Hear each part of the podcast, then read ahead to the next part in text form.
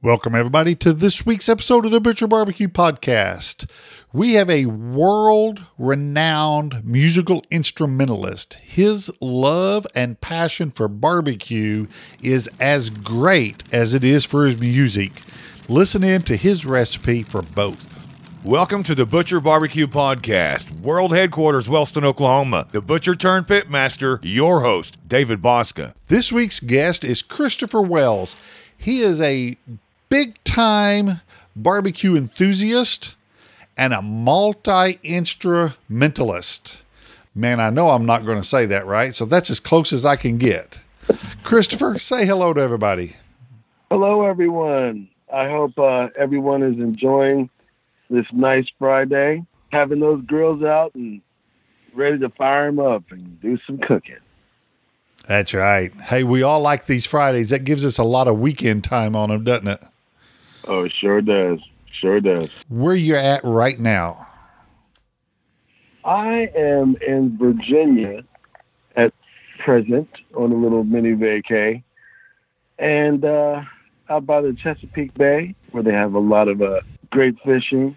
I'm quite the novice at it, but I'm more into the process, and uh, just uh, just in a bit of a holding pattern until I can get back out to California and uh, start doing some shows and some more recording. Well, you said recording, you said shows. Tell everybody what Christopher Wells does. Okay. Well, as you mentioned earlier, I'm a multi instrumentalist. Uh, I've been singing and playing uh, most of my life since I was a kid. As of late, I was playing in a band, uh, sitting in with him out of Nashville, Tennessee, called the All Time Low Stars. And that has Mr. Peter Keys, who is the keyboardist from Lynyrd Skynyrd, and Mr. Kenny Olson, who is the guitar player from Kid Rock, and a whole bunch of other legendary folks. And I've been uh, sitting in with them, and uh, I do that. And uh, before the uh, pandemic, uh, was doing a lot of touring and was about to head overseas to start doing uh, pre-promo and some feeler shows in Europe. Uh, but that didn't happen. And uh, if nothing else, the extra time got me to focus more on my barbecue skills. So you have to take the blessings where they lay. Hey, that's right. I I appreciate you reaching out to us I really am looking forward to this conversation. Awesome. So, how did your passion for cooking start? I would say it's always been a part of my life. I remember being a young child, and uh, my folks are from St. Louis. And during the summertime, around the Fourth of July, we'd always have these big family cookouts and barbecues, and there'd be about five or six grills going with everything you can imagine on it. Uh, I was a fan of the ribs from an early age, like the St. Louis style uh, spare ribs, and that just being on the road a lot. Sometimes the only time you get a meal in is if the venue has a grill there, and you go by a market and get something, and you cook out. So you start getting into it, and then as that's one of your only focuses, you kind of go more towards that. And so over time, I just developed a bit of a passion for like I would go to a different town and say, okay, what's their kind of they have a good brisket here. Okay, cool. So I would check that out. Like if I was in Austin and I was eating so much brisket, and then I would go to New Orleans and I would see what they had going on there and the differences flavor wise. And I really started getting into it. You know, like, you know, what combination of woods were used to get that final effect, you know, to get that perfect ring and to get that bark. Because without that bark, it's not really happening, you know. So there's art. Just like music. It's the same thing. It's different ingredients and different uh, variables and time and balance. You know, so yeah, I guess we could use the scenario. There's none of it bad, but there's just some better than others for each individual flavor profile. Exactly, That's cool. Exactly. Depends on your palate, because some people were born in a spicy house, and what I mean by that is there was lots of hot sauces and red pepper flakes and everything, and so their their palate's going to be used to that. And other people may come from a bit of a more neutral palate, or even blended sometimes. So something that can be amazing to someone else, if their depth of knowledge of what they're eating isn't good enough, it might be pointless. That's right. I that's a great way to put it, and I really like the way you broke it down like that. So, what do you cook on most of the time? Let's say they're in Virginia, or because you said Chesapeake Bay right there. And Yeah. do you grill much fish that you talked about? Actually, I grill a lot of fish. Um, for me, the thing about grilling fish, it takes it's relatively very quick, and I love the whole process of you know getting the coals just right, you know, and and just the timing of it, and going through all of the you know the things that come with it, all the points of the process, and fish you know, right when you're getting into it, it's already done. Okay, so you really enjoy the time put into it, not just the preparation, but sitting there managing a fire. So a low and slow is more your style. Most definitely. Most definitely. I mean, of, course, depending on what kind of meal you're having, if it's some burgers and, you know, some sausages or something like that, you know, it's not going to be too intensive. But my whole thing is it's that process because it goes back. It's a very primal and primitive and sacred thing to me. You know, it's just not cooking food for substance. There's so much behind it. Like the first people on the planet, you know, when they got fire and you know they they hunted their quarry and they cooked it, and that was millions of years ago, you know, and it's that's just amazing that now it's still such a widely heralded art, you know, and it's, it's amazing. So what do you cook on mostly? What type of a cooker?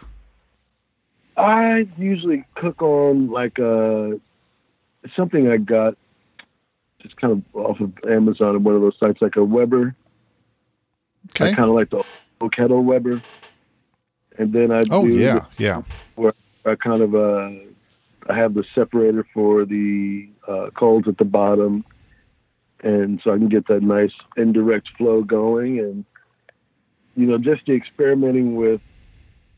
Some people say have the the holes on the, on the top, you know, I guess the the exhaust all the way open. Some say to partially close it. Some say to keep the bottom one. So I'm always kind of experimenting, and it gets a little expensive but uh, hence uh, some questions I might have to ask you later. I'm all in. Let's just jump right into that part of it. What Yeah. type of food do you cook a lot of? And what are you known for?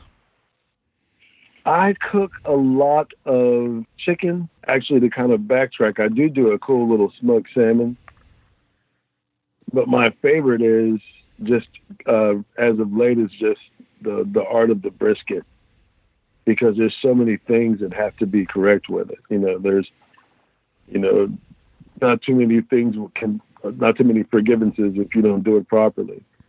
You know, from the applying moisture and you know, making sure the the airflow is proper. It's like a, a super science.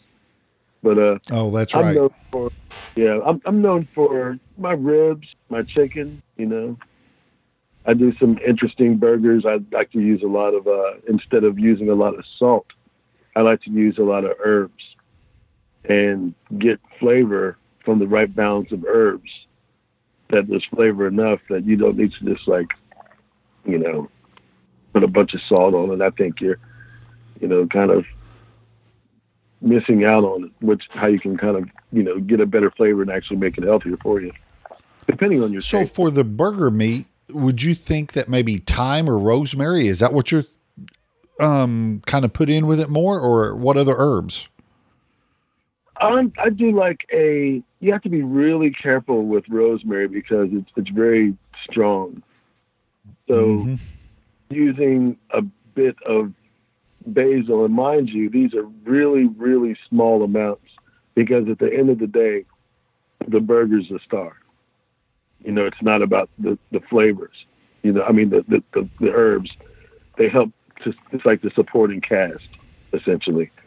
So, yeah, that's pretty much Oh, interesting. Yeah. Yeah. Well, all right. Let's dive into well, you brought up brisket. So Mhm. let's just let's just look at that. Let's see what we can throw our two cents in for that.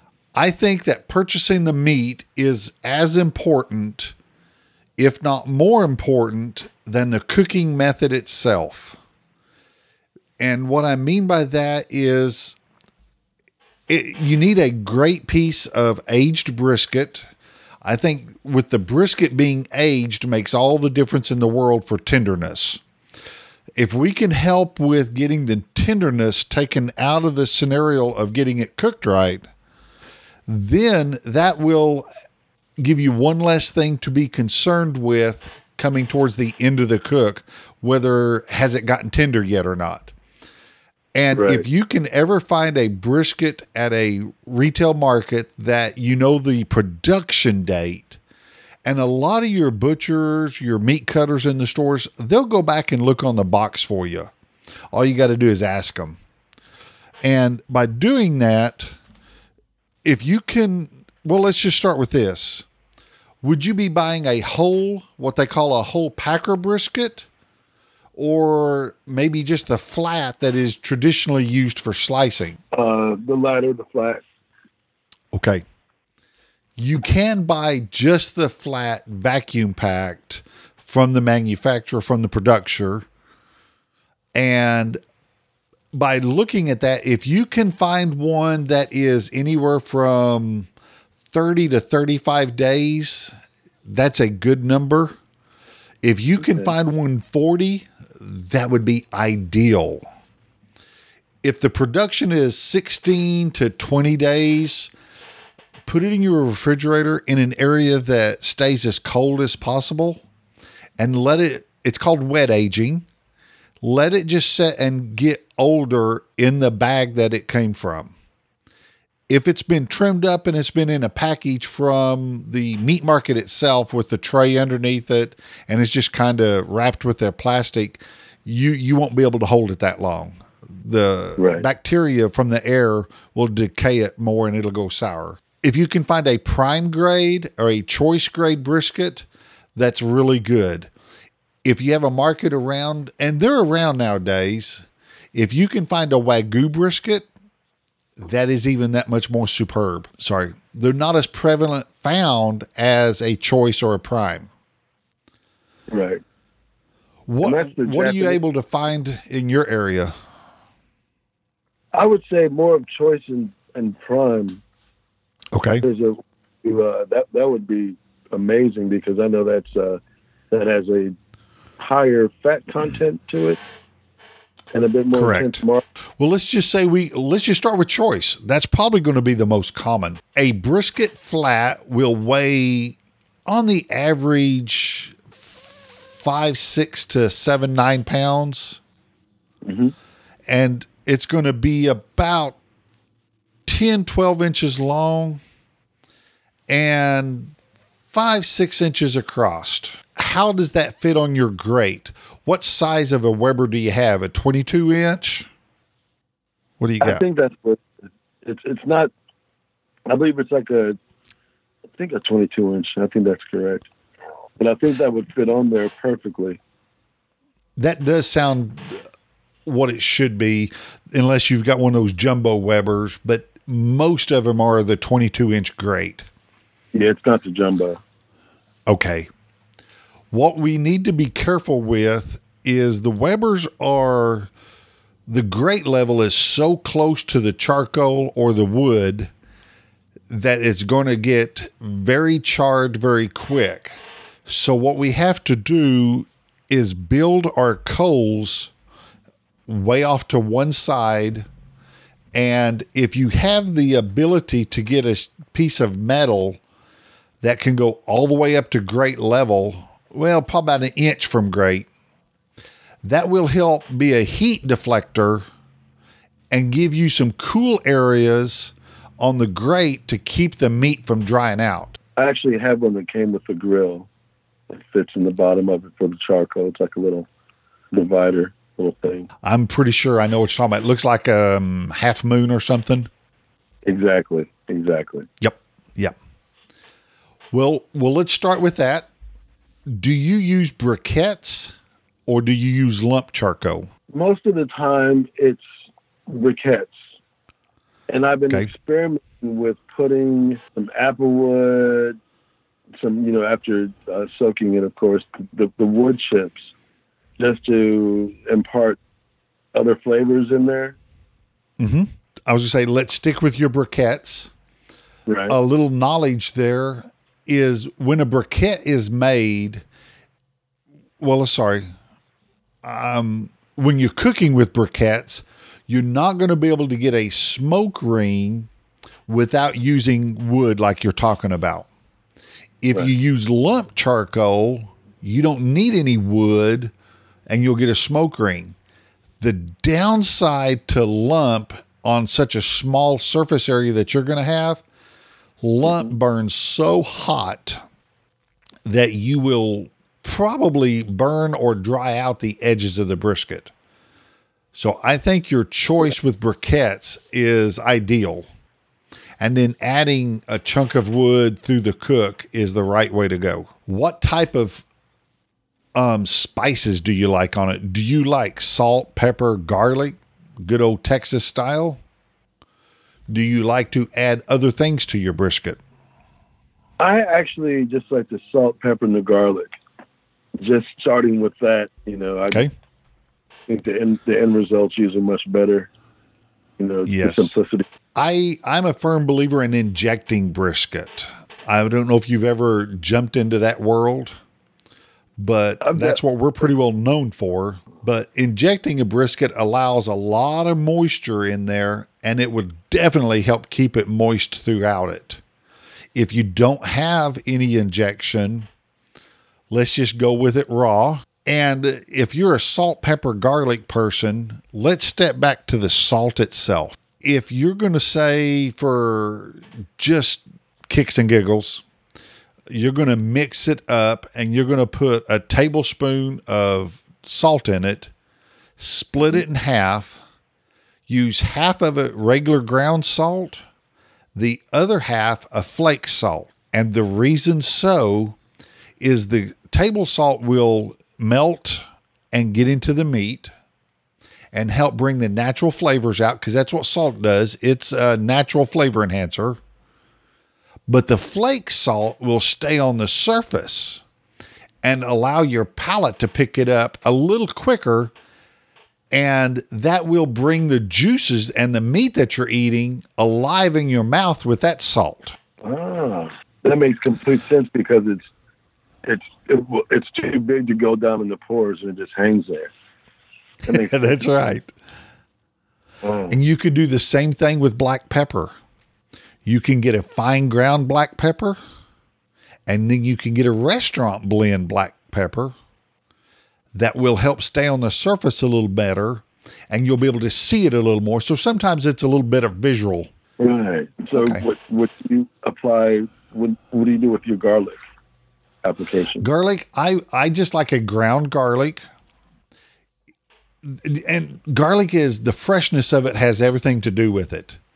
There's a lot of markets out there you can buy garlic in bulk.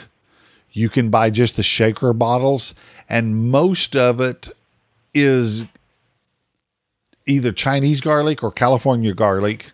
If you can buy the California garlic, the punginess of that is wonderful. I love the California garlic. So you may have to taste it to make sure it doesn't overbearing anything else. But I like just a ground dried garlic so that it does soak into the meat. Okay, we've got some rubs. Application. How far in advance do you like to apply your rubs to your brisket? I try to have them on there at least four hours ahead of time. That's a good number. But- I like that. But I've heard some people say it's longer, but you know, you can't come back once you've gone past a certain point with it. So just to be safe, about four hours. There's nothing wrong with four hours. Four hours is a good time. I am a six to eight hour person, but I'm going a little different way than you are. Okay. But four hours would be perfect for what you got. I am also the kind that when I apply my rub, I don't like wrapping it in foil. I don't like wrapping it in saran wrap. I like for it just to sit there, put it in the refrigerator, and just let it melt, come to life, whatever you want to call it, but just let it be absorbed. Right. Yeah. I, I worked hard to get it exactly where I want it. I don't want something so simple as a plastic wrap to rub it off. Right. Now, do you find do you try, do you do anything else besides the garlic in yours that makes it so you have to do it for? I didn't know if there was something within your preparation that having it on there for six to eight hours wouldn't be a bad consequence, considering me having the garlic, salt, and pepper based one at a shorter time. Are you adding something different or less? No, I do like a little celery. Um, I do like a little bit of sugar, but that's just personal preferences. You know what I'm saying? It's basically a barbecue rub, but that's that's what I'm just putting on it. But I do layer. I do like we've got a, a commercial rub that we sell, and I put that on first. Then I put my barbecue rub on top but I like that layering. And in my um, rub we put on first, we do have the two types of salt that I spoke of, and it's for that very reason. Okay. That way, Have you ever used are- a you- binder between the two to get it to stick? Uh, I've experimented using uh, some mustard. I've seen some folks do that as a binder, and they say if you do the right amount of it, you really can't taste it, and it's, it kind of neutralizes. I guess after you cook it or something. But I've heard I've used that one as a binder, and I didn't. It didn't come out as well as not having it on there and just putting it in the meat. But I didn't know I might have had like a temperature variance or something. But I definitely did try it though. Have you had success with that with the mustard? I don't use it on a regular basis, but I did want to run a test one time, and so I bought a chuck roast, and they came directly off of each other, right beside each other on the same piece of meat. So mm-hmm. I wanted to just see what it would do. Well, I took one chuck roast and I did smear it in mustard, and I put salt and pepper on it, and that was it. The other chuck roast I did not, and all I did was put salt and pepper on it. Mm-hmm. I am not a mustard eating person. Just a little bit of mustard on anything, and it's almost too much for me. I just don't eat a lot of mustard. And I was really concerned that that's going to be overbearing.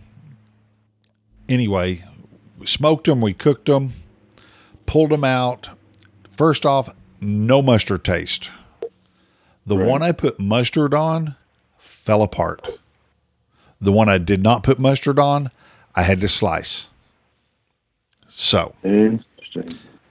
I know that's what I thought, and I was like just, I was actually blown away with that um, test. So, and I just used table mustard, nothing special. I've even thought of trying to find a spiced mustard just to see if it changes anything or brings more to the table, I should say. right. But the test was really, really good. That's interesting. I wonder. It's it's almost like a that not just a binder, but like a tenderizer. I guess you would say. It would have to be the vinegar in it, is the only thing I could figure out. But yes, that's the only thing it would have changed. That's neat. I've never done the side Yeah. the side comparison, it's usually one or the other. So I, was fortunate enough we was having a big family that over that evening, so I had. It's not like I didn't have to cook. I hear you. Those are the best times because they'll be the family will be the most honest about your cooking. That's for sure. oh, that's right. That's right. And my daddy was always my biggest critic. He would he would praise you when it was right. I mean, he would tell you this was amazing, but he was also the first one to tell you, eh, that's not your best, bud. mm-hmm. Definitely, but but at least you know the truth, and you can get to the next level compared to just saying, "Yeah, it's great, it's great." But there's a balance. Oh, that's right. Everybody thinks it's good when it's free. oh yeah, definitely. All right, we've got some rub on the brisket. We're gonna let it set four, six, eight hours, something like that. Do you put your brisket on your grate cold, or do you let your brisket come to room temperature? I put it on there I at first I started putting it on there cold, and then I thought it would be a lot better for the cooking process to you know have to deal with that extra temperature variance. So I started getting it to room temperature and then putting it on, and okay. I found that it was a bit better doing it that way. I'm going to tell you my thoughts, but if it works for you, you have to do it the way it works for you throughout this whole podcast, whatever I tell you. Okay. Okay. I am a cold person because generally I'm cooking on pellets or I do use charcoal in um, my charcoal grills. But the reason so is meat absorbs smoke up to 120 degrees. After that, you're not adding any smoke flavor to the meat. So for it to absorb and get a beautiful smoke ring, the colder that meat is, the more it's going to absorb. If you're at room temperature, let's say it's 75, 80 degrees, you put a brisket on a grill that's, let's say, 225, mm-hmm. it's going to get to 120 very quick. But if I can put it on there coming out of the refrigerator at 35, 40 degrees, I give myself an extra 30 minutes, maybe an hour. So that's the reason I do it. That makes sense, though. That makes sense. Wow. I'm learning so much. This is awesome. Well, I appreciate that. When it's all said and done, I'd love to even get a phone call just on the side or something and say, hey, I did this, I did this, it worked, but this happened. Hey, let's work it out. We'll figure it out later. And then we'll come back and I'll tell everybody on the podcast what we did. Most definitely. All right. Most definitely. We're cooking it. We've decided that we know that we need to leave the charcoal to one side so that it is offset and not going to be charring. You had mentioned that you like to put some wood in it. Mm-hmm. Do you drop it in immediately or do you go a little while and put it in? I go a little while and then put it in. That's what I've done okay. most of the times. I am not into because you had mentioned you soak your wood. Mm-hmm. I'm not into that. I don't buy into that the wet wood, what it does when it smolders, it's actually putting out a dirty smoke. Okay. I am a firm believer in a clean smoke. I like the flavor of the wood. I'm not a fan of that creosote um, dirty smoke flavor. Okay. Right. I can pick it up if you're in a really bad, dirty cooker, even as it warms up, I still get that creosote flavor.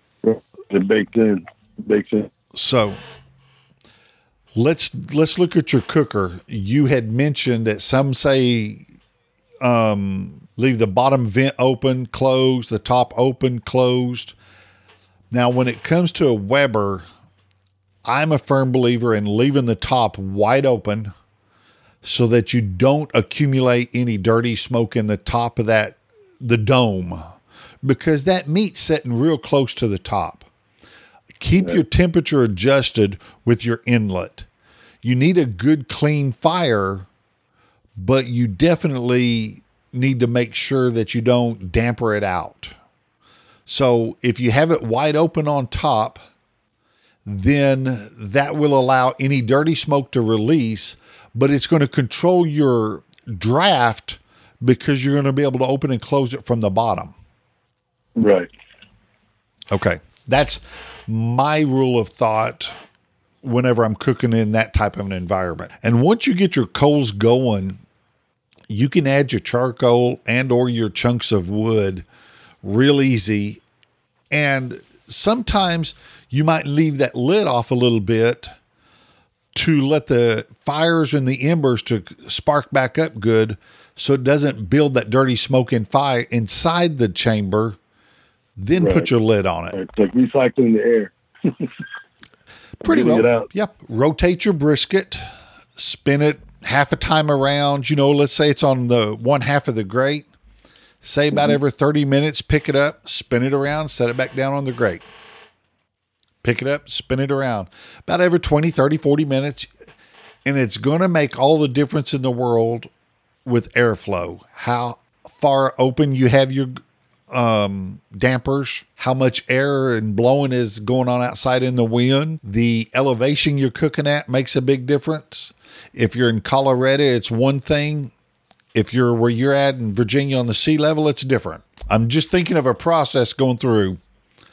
Do you ever wrap your brisket or do you try to cook it all the way through? I've tried a mix of both, Okay. and the there was a bit better end product when I wrapped it in the foil and then finished cooking that way. I'm a firm believer in wrapping a brisket, but a lot of folks wait too late in the cook cycle to wrap. A lot of them will say, well, it got to the 170, 75 stall and it just sat there. That's because what you have to remember is in a brisket, the moisture in there, the water that we're trying to save for the end so that it stays moist and juicy while we're eating it for it to be cooking, it has to start dissipating it out of the meat. The longer you leave it in that cook chamber, the more is going to come out. The muscle fibers starts dissipating the moisture at about 140 degrees. Okay? So if you can catch it at about a I don't I think that's way too early to wrap personally but I like wrapping at about 150 to 155, and I'm talking internal temperature right in the middle of the meat. Wrap it thin and let it scream all the way up past the, the stall period so you don't lose that moisture. Once it's wrapped, you can kind of start to build your fire and raise the temperature.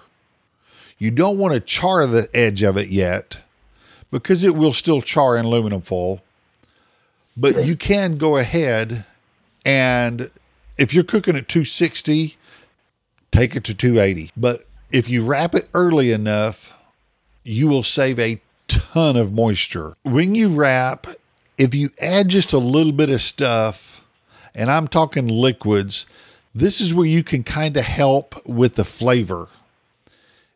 If you feel like your brisket is a little bit off on flavor you generally when it's finished this is where you can change it. If you want a little bit of beef broth, put it in there. If you like cooking with, um, let's say, an ale beer, put a little bit in there. And I'm talking just a quarter cup, maybe half a cup, according to the size of your brisket. If you like a sweet beef, okay, you can put apple juice in it. That's not my personal preference.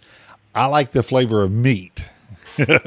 so the, the sweetness is not what I'm going for on brisket. As you wrap it, put a little bit of juice in there, wrap it up tight in aluminum foil, put it back on your grate. Now get it finished.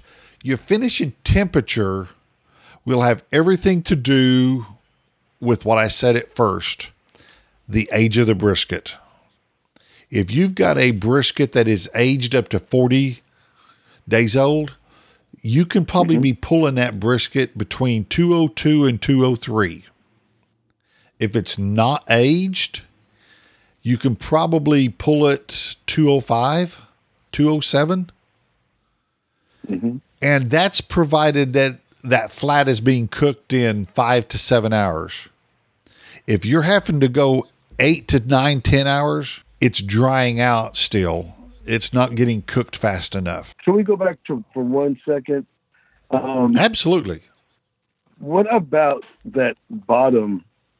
Now you mentioned the positioning on the top grate, on the top vent, I'm not following. What What are you asking? and it's wide open, or is there a certain uh, way you do On the bottom or- one Yes, or the top one? the bottom one. Okay. You before you put your meat on there, what you have to do is get your temperature regulated. If you have that top wide open, you'll use that bottom one to get that temperature where you need it. Okay? So it Right. every day is it's going it's going to change according to the moisture in the air, how much charcoal you got in your grate already. So it you may start with it half open and just see where it starts to run before you put your brisket on there. Then once you put your brisket on there, it's going to die 15, 20 degrees because you, you put a lot of cold meat inside that um, cooking chamber. So it'll take it another 15, 20 minutes to get back regulated. So as far as the how you run those two um, openings, will you'll have to determine that before you put your meat on to know how to open and close them. Right, Okay. right. Makes complete sense. Got it. And like I said, once you put that meat on there, remember it's going to crash, but it will regulate back up. And you may have to bump it to on the bottom to open it up to get a little bit more airflow. With more air, there's more embers. With more embers, there's more heat.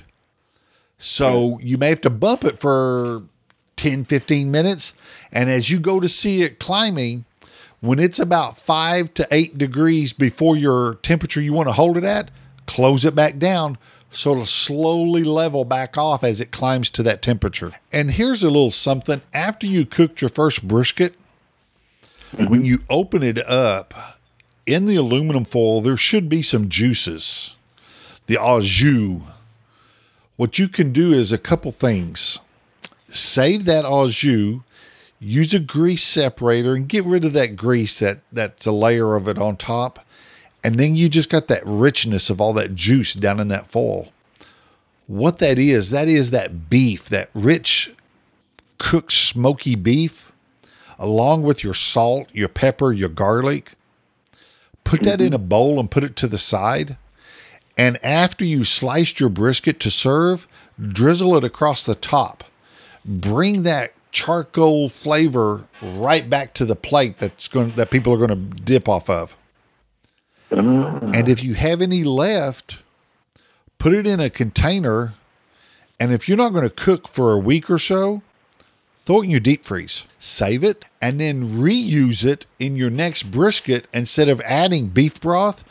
Add that right there into your brisket. It makes that second brisket that much richer because you've already got all those flavors already cooked and now you're just imparting it into the next piece of meat. And you can keep it going. I call that my sourdough recipe. And that's what we do is we save it four five six times then we just start over fresh again. Wow. that just helps intensify that brisket. This is such amazing, amazing information. I mean, I'm already getting so many things are starting to make sense, just the theories behind them, you know, and I, I really appreciate your information. This is so awesome. Well, Christopher, I I appreciate being able to share this. I really, really enjoy doing this.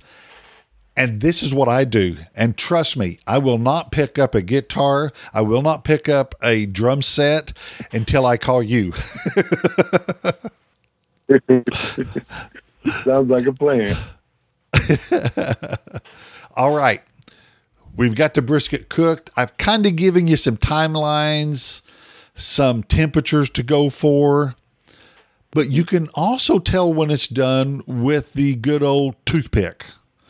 If you cook by feel or if you cook by temperature, the feel, when you poke it into that brisket, it just needs to slide in like you're pushing it into hot butter.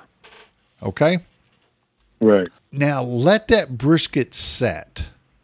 Don't want to actually open it up yet. You don't want, and the reason so let's say you hit your 203 degrees, okay? Right.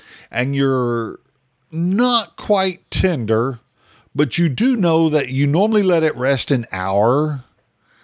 Then what you have to remember is the muscle fibers in meats really start breaking down between 190 and 200.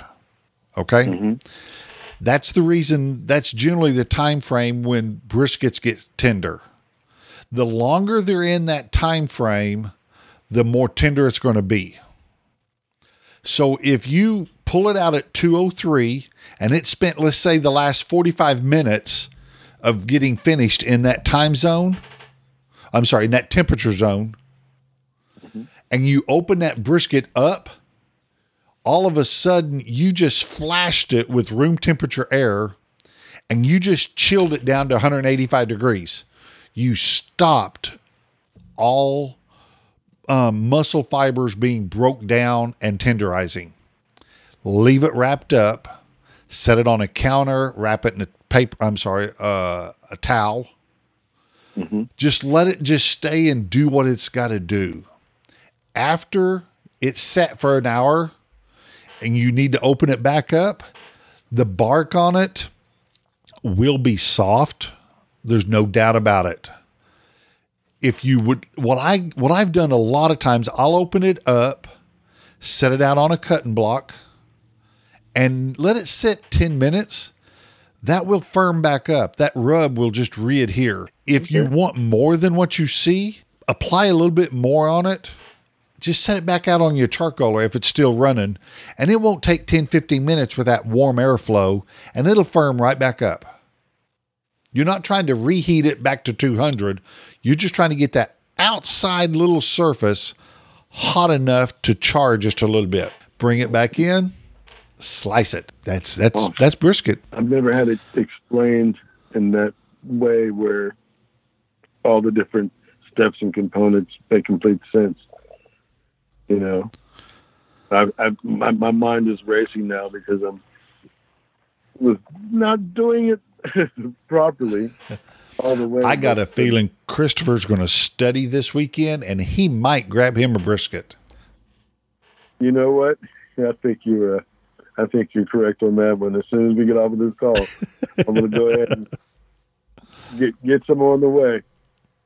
I'm going to try. Awesome. Well, Christopher, anything else about this brisket, this process? Um, I'm trying to think anything that I can think of that we can add to it. You said you add wood. Have we talked about the type of wood? Um, no, we've talked about. I mentioned I used apple and hickory, and Okay. I've always loved and uh, and I'm actually going to experiment with some oak this weekend and try. To me, oak is really plainer. To me, I don't get as much out of it. Just personal preference. It's how I pick it up. I like pecan and hickory for beef. That's just my preference. what's your go-to? Pecan. If you get pecan, get some pecan chips going too. This is going to be great. I'm really, I'm really super excited. It's kind of shifted my plans for the weekend a little. And there's a lot of fables out there that don't believe, don't get into. If you if you study brisket enough, you've you've heard the old "Do you want a left side or a right side brisket?" Don't get into that. There's no difference in it. Have you ever heard of a left side or a right side ribeye? No No. and I'm you're gonna have to just take my word on this. I did 34 years in the meat business. That's that's what I do. Now you just trust me. There's not a left and right side brisket. That's just a a wife. What do they call it? I forget the term. they Waist use. tail, yeah, fable, Yeah. yeah. The only real difference in briskets is on a cow versus a bull. Um, a female has one rib bone more on one side than the other, and that's just because that's the side that she carries her calf on when she's carrying one. It's just a protective thing. But the brisket is up in the middle, un- in between the front legs. It has no bearing on that. Well, problem. Christopher, if you have any other questions, we'll get into it. If not, I've got a few for you. Go right ahead.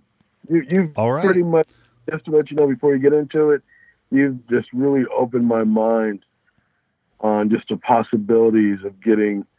You know, at the end of the day, I want to come up with an amazing product that I let my friends and family taste, and they're blown away.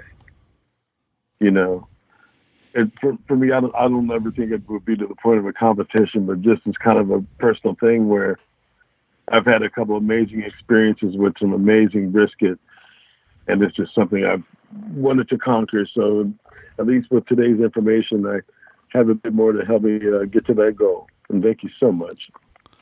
That is great to hear. And utilizing the information is what it's going to be about. Those that feel that they cook great and still ask questions aren't being honest with themselves. Every one of us can learn something about anything if you just listen. hmm So, but what we do on our podcast is towards the end of it here, I've got a lot of injection needles out there. I'm going to inject you with a Butcher Barbecue Truth Serum. I'm going to ask you just a few questions. You got to be truthful with your answers. Okay. Okay. These are some fun questions. It's more or less how, just to get people to know you a little bit. Okay. Okay. If you're fixing or you're not fixing, what is your favorite time to eat? Breakfast, lunch, or dinner? Dinner. What do you eat more for dinner? Br- uh, takeout, or do you cook more? I cook more. All right. See how simple they are? They're, they're not earth shattering.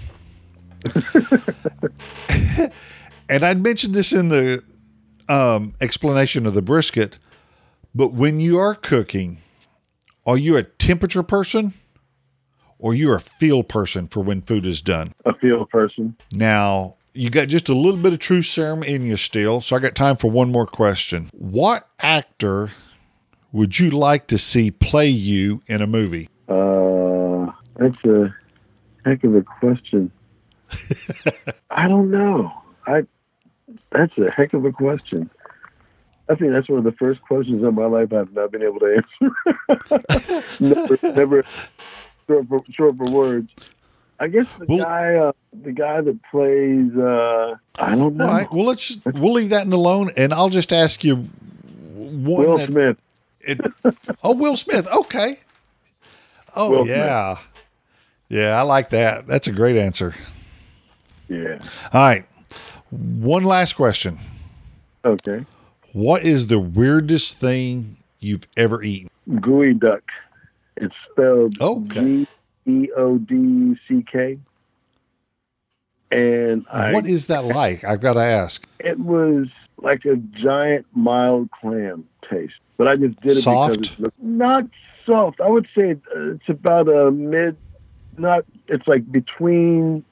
It's not like so firm that it gives tooth resistance or nothing, anything like that. But it kind of. uh I don't know. It's like in, the- in the in the middle somewhere. It, and it also depends on. I've had it cooked very well, and I've had it cooked bad. And the time it was cooked well, it seemed that it was that it was a nice and medium texture. I would say it wasn't so mushy that it was odd, but it wasn't so firm that your teeth had to fight with it. You know, it was All right. substantial, and it had a nice mild flavor. And I guess people find them in on the, I guess in the Sound in Seattle, the different areas, and they, I guess, kind of squirt through the sand. They kind of squirt up, and so people see little spouts coming up, and you have to dig down, and they're huge. They're really, really big. It looks uh, like an elephant snout inside of a. Oh, yeah. hmm. That's a first. I asked a person last night on a podcast that same question. It wasn't my podcast, it was his. And he said crickets. I went, really? And he said, yeah, it kind of reminded him of smoked almonds. And I told him, I said, well, that's going to make me look at almonds all different. you know, you guys taste like crickets, right? yeah. Well, Christopher, that's all I've got. I want to say thank you for the time, and I really appreciate it. And thank Where so can for- anybody follow you or stay up with you and watch you through your cook? Anything like that? What would you like to put out there? Um, you can do some searches. I've done some barbecue reviews, a couple. I'm really starting to get uh, into doing more of those. And uh, just with the, the band, we just put out a great new record. Uh, did it at a great studio where amazing bands have recorded. And uh, you can find me on Twitter at the Nevolutionaries, and I invite you to check it out. It's really cool stuff. It's uh, I put as much love into my music as I do my cooking, and I, I really love my cooking. You know, so uh, I hope you all check it out, and thank you so much for tuning in and listening. And thank you once again, David, for having me. I appreciate it. Christopher, I really appreciate you, and I, I appreciate what you're going to bring to this broadcast because I get to talk to a lot of cooks that are doing competition cooking. Right. And we really forget, and I don't want to say forget, I want- don't even want to say leave behind, but sometimes the basic steps of cooking we don't even realize. So this really opens up my eyes, and I hope it opens up everybody else's eyes that sometimes the basics has got to get right before you can go anyplace else. That's true. Well, Mr. Wells, thank you very much. This will be the end of the podcast. And I want everyone to listen in here at the end. I got a gentleman going to speak, and he's going to tell you how to like and share this podcast. Sir, appreciate your time. Thank you, and I'm going to look for your seasoning too. I'm interesting interested to try it. Well, that's easy to find. Butcher BBQ, butcherbarbecue.com. Smash that subscribe button and be ready for Butcher's next podcast.